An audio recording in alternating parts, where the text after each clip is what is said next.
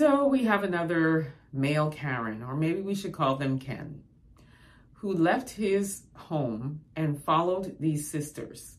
While following the sisters, he picked up the phone and called the police. Check this out. Physically attacked by this woman. Physically attacked? By who? He said these women earlier, now it's this woman. What's your story, baby? Because I haven't touched anybody. Oh, really? Yeah. I've never touched you. You're recording. I'm sorry. That's funny, because your video is going to be a bunch of lies. Right? White people love to lie on black women. White people, literally, this dude left his apartment. He left. I'm racist! Black. I don't know why these racist Karens and Kens can't just leave our people alone. These sisters are minding their own business, going along their merry way.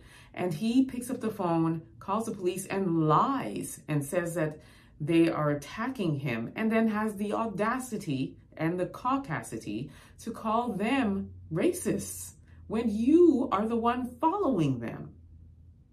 They actually should have called the police on him to say that they were not feeling safe because this person was following them.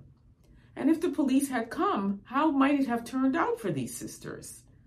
There really truly has to be a law against these Kens and Karens that are out here troubling us when we're not bothering anybody.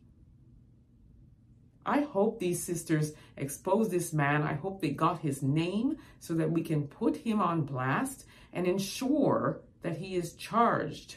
Let me know what you all think about this. Don't forget to like and subscribe. Also, download the African Diaspora News app, and you can get it at the Google Store or the Apple Store, and you'll have access to content that you may not see here on YouTube. So download that app.